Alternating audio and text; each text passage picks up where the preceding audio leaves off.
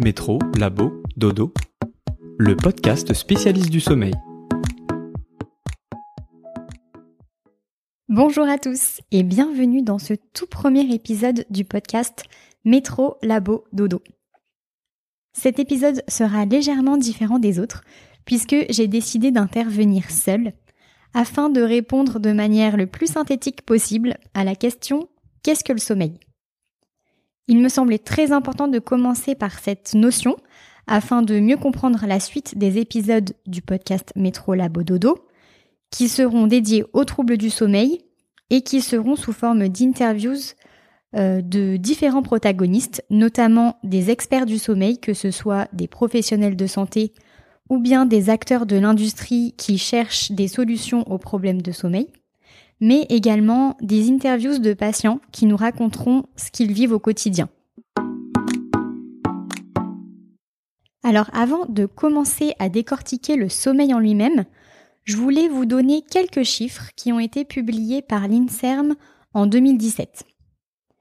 Le premier chiffre, c'est qu'un être humain passe en moyenne un tiers de sa vie endormi. C'est donc très conséquent et autant en prendre grand soin pour bien vivre sa vie. Deuxièmement, c'est qu'en 2023, nous dormons en moyenne 1h30 de moins par jour qu'il y a 50 ans. Et ça, on peut l'expliquer notamment en raison de l'apparition de l'électricité et des écrans, puisque ce sont des sources de lumière qui ont tendance à bloquer la sécrétion de mélatonine, qui est l'hormone qui déclenche notre sommeil.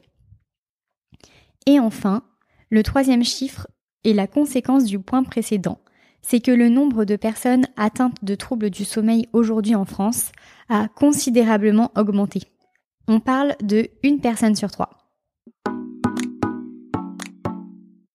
À ce jour, on ne connaît pas tous les mécanismes du sommeil, mais on tente de l'étudier grâce à certains éléments exploratoires, notamment la polysomnographie.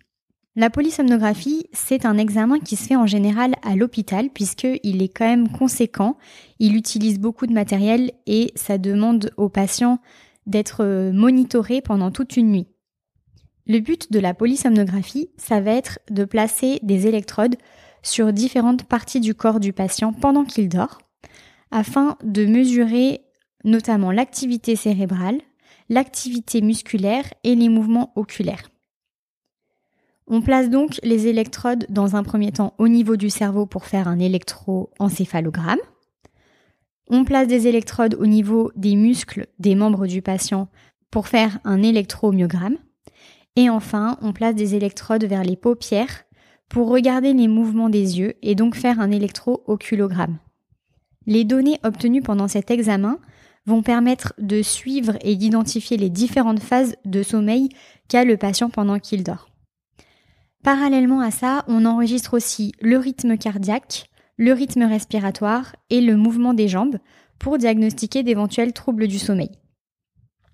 Sachez qu'il existe également un autre examen qui s'appelle la polygraphie et qui est beaucoup plus simple à effectuer. C'est pourquoi parfois il y a certains patients qui le font directement à domicile, mais évidemment l'inconvénient c'est qu'il est moins complet. Par contre, il permet quand même de détecter certains troubles du sommeil. Je ne rentre pas dans le détail de tous ces examens car j'aimerais dédier un épisode à ce sujet. Passons maintenant à une tentative de définition du sommeil. Je dis bien tentative parce que c'est vraiment très complexe et c'est pas en quelques minutes qu'on va vraiment aller en profondeur. Le sommeil, ça correspond à une baisse de l'état de conscience et c'est donc le contraire de l'état d'éveil. Pendant qu'on dort, notre vigilance disparaît et notre tonus musculaire diminue. De manière résumée, une nuit de sommeil, ça correspond à un enchaînement de plusieurs cycles. En général, on enchaîne de 3 à 6 cycles de sommeil qui durent chacun de 60 à 120 minutes. Idéalement, il faudrait donc dormir de 7h à 8h30 par nuit pour un adulte et il faudrait garder les mêmes horaires de coucher et de lever tous les jours de la semaine, même le week-end, pour avoir un sommeil de qualité. Sachant donc qu'une nuit de sommeil enchaîne plusieurs cycles, un seul cycle est constitué lui-même d'une alternance de plusieurs stades qui sont mis en évidence lors de la polysomnographie par la lecture d'ondes électriques différentes qui parcourent le cerveau. Le premier stade correspond à la phase d'endormissement. C'est une phase de transition de l'état d'éveil à l'état de sommeil et elle est assez rapide. Pendant cette phase, la moindre stimulation peut l'annuler et nous réveiller.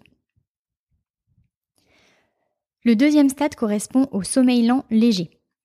Alors on l'appelle sommeil lent puisqu'on voit sur l'électro-encéphalogramme que les ondes électriques du cerveau sont plus lentes que celles qui sont lues pendant la phase d'endormissement. Et on parle de sommeil lent léger parce que c'est une phase pendant laquelle on peut facilement se réveiller. Pendant ce stade, le sommeil devient progressivement plus profond, le corps consomme moins d'oxygène, le métabolisme cérébral ralentit et le tonus musculaire diminue également. En fait, le sommeil lent léger sert de transition vers les stades suivants. Ensuite, les stades 3 et 4 correspondent au sommeil lent profond. Comme son nom l'indique, les ondes sont lentes, mais de plus grandes amplitudes que le sommeil lent léger. C'est une phase qui est extrêmement importante dans le sommeil, puisque c'est là qu'on va vraiment récupérer, et pourtant, c'est la phase la plus déficitaire chez les adultes présentant des troubles du sommeil. Et en stade 5, on a le sommeil paradoxal. On parle de sommeil paradoxal car le patient semble complètement endormi alors que son cerveau est en stade d'éveil. En gros, le corps est comme paralysé et pourtant, les yeux sont en mouvement sous les paupières et il semblerait qu'il rejoue ce qu'il se passe dans le rêve. Le sommeil paradoxal regroupe en effet les rêves les plus intenses et ceux dont on peut garder le souvenir une fois réveillé. Sachez qu'il y a aussi des rêves qui peuvent survenir au cours du sommeil lent léger, mais ils sont beaucoup moins intenses et plus abstraits. Donc si je récapitule, on a l'endormissement, le sommeil lent léger, le sommeil lent profond et enfin le sommeil paradoxal. En début de nuit, il y a plus de sommeil lent et moins de sommeil paradoxal, puis au fur et à mesure que la nuit passe, le sommeil lent se réduit pour laisser la place à plus de sommeil paradoxal. Dites-vous que si le cerveau fait ça, c'est simplement puisqu'il doit privilégier le sommeil lent pour la récupération et ensuite le sommeil paradoxal pour la fixation de la mémoire.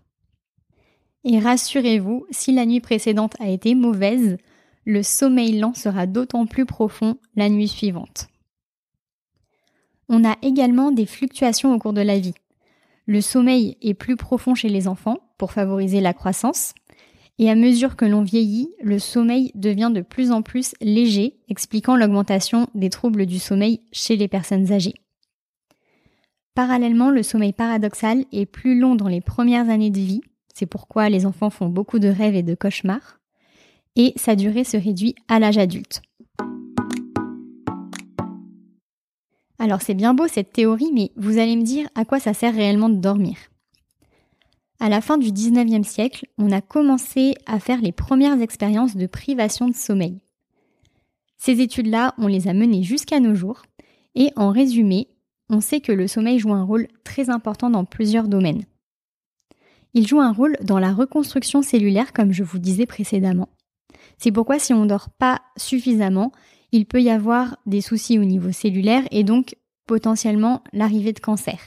Il joue également un rôle dans la stimulation des défenses immunitaires. C'est pourquoi il est important de dormir pour éviter les microbes et les virus passagers.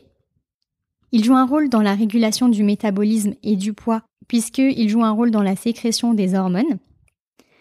Il joue un rôle dans la récupération et le repos du système cardiovasculaire, puisqu'en général, on dort beaucoup mieux en position horizontale et donc la pression artérielle se régule dans tout le corps. Il joue un rôle dans la consolidation de la mémoire en rejouant ce qu'il s'est passé dans la journée pendant les rêves. Il joue également un rôle dans la concentration, l'apprentissage et la créativité. C'est pourquoi quand vous êtes étudiant, il est très important de dormir pour fixer tout ce que vous avez appris. Terminons cet épisode avec l'introduction du sujet principal de ce podcast, qui est donc les troubles du sommeil. On peut manquer de sommeil de deux manières différentes. On peut manquer de sommeil de manière volontaire. Par exemple, lorsqu'on part en voyage et qu'on va avoir des décalages horaires, mais également des décalages de phase qui correspondent à des différences d'horaire pendant la semaine et le week-end. Et on peut également manquer de sommeil de manière involontaire.